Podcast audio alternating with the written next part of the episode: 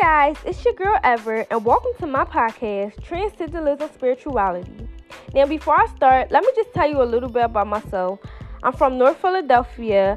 Um, I'm 18, and this fall I will be attending Immaculata University, majoring in chemistry with pre med and minoring in psychology. So, this year I can only imagine how much adversity we have been through um, dealing with all this COVID mess. But this is why you need to listen to my podcast, Transcendentalism Spirituality. Here you will find all the answers you need in order to define your purpose in life and why you matter. This will encompass all of your darkest feelings and true inner spirit. I will be speaking from experience and my huge transformation that I've made while being in a world full of affliction, complications, and a crazy society. I have so many tools and so many stories to tell to help guide everyone into a fulfilled life with a peaceful spirit. Let's get on with the show. I will first start with this powerful attribute by Lauren London, Forever Strong.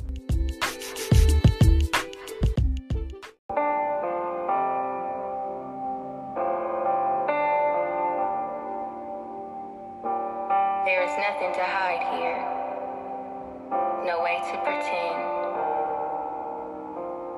We relate, we disagree, we disengage.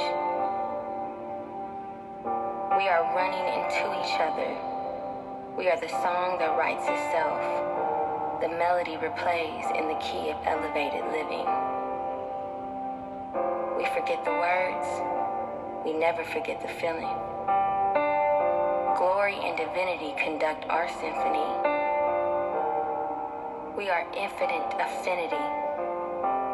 Wrapped in sacred epiphany, we are meant for we.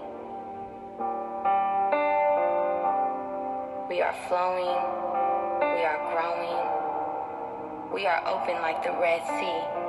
We walk through with confident uncertainty.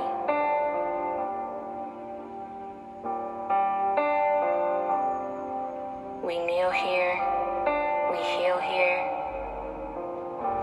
We open our hearts to the heavens. We use our tears to cleanse our canvas.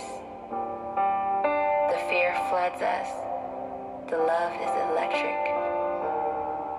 Self inflicted pain, we dance in the rain till the fear is drained. Cause pain is the light, pain is insight. The body hurts, but the spirit grows. The flesh is starving while wisdom overflows. I got a question only Lord knows. Does life birth us twice?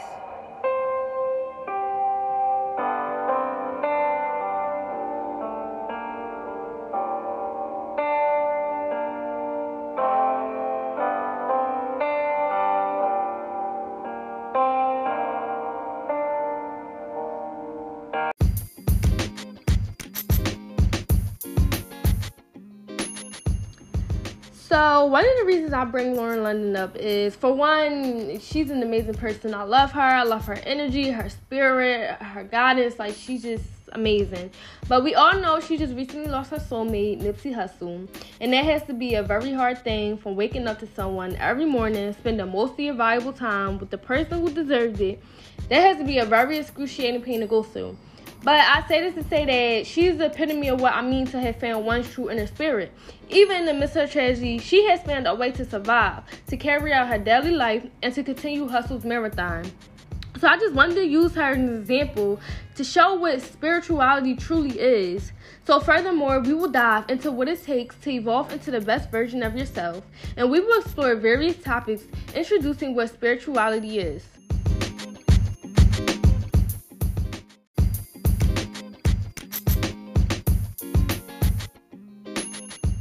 So, all of this talk about spirituality, but actually, what is it? Many people will relate this to religion, but it is the complete opposite. In my best opinion, religion is systematic. It doesn't allow the person to be free within their own consciousness. After all, that is what spirituality is.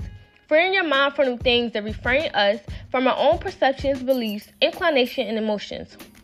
So, this book by Swami Krishnanda, uh, titled The Perfection of Wholeness, can attest to this. And the expression that the book highlights is many of us have distracted notions of our own selves, pure, illiterate ideas of our being nothings, nobody's unfulfilled, incomplete, and unfortunate. Nothing of the kind is that case with anyone or with anything because a wretched, incomplete right cannot be manifest from a perfect being.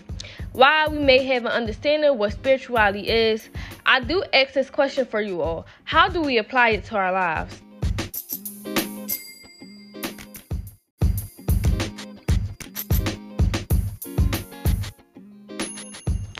So, for one, you just don't wake up one day and all of a sudden you become in tune with your spirituality. You have to do these steps in order to recognize you're in the spirit.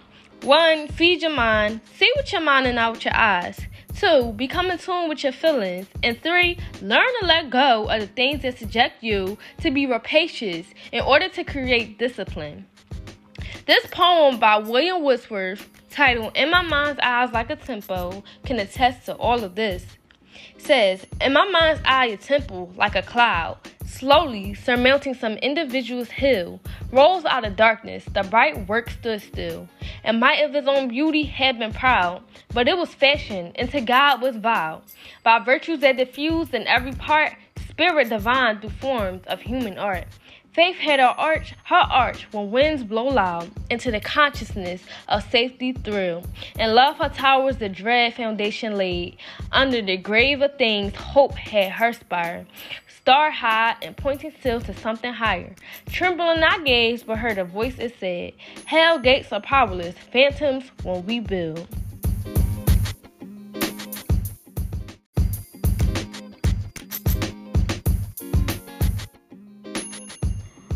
Love this poem. It outlines those very three tools to build a spiritual life.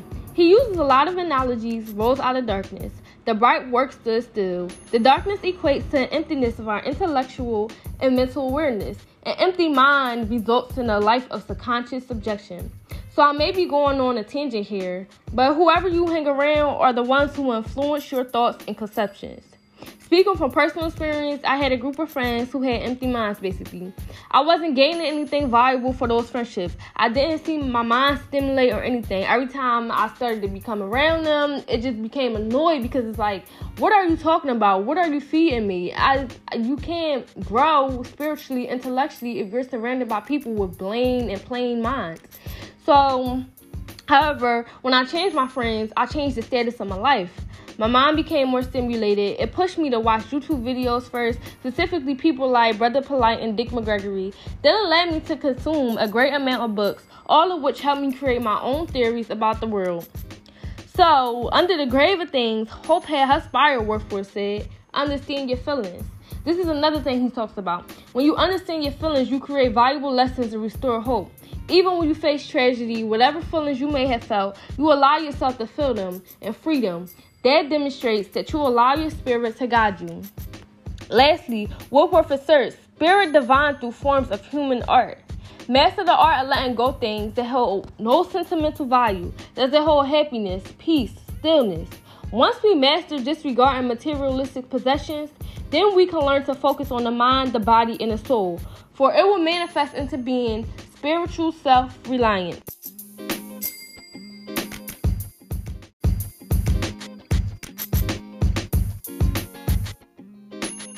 So now that I gave you those tools to have a happy spiritual life, I want to end with this. You are the teacher of your own life. You are to understand your deepest parts of your body. You master what you believe in, and you learn to master what you don't know. Once you master your life, you have unlocked your greater good. You have defined your purpose in life, and you are to only elevate your mind to the next chapter of spirituality. Until next time, I'm Ever Presley, and this has been Transcendentalism Spirituality. Thank you guys.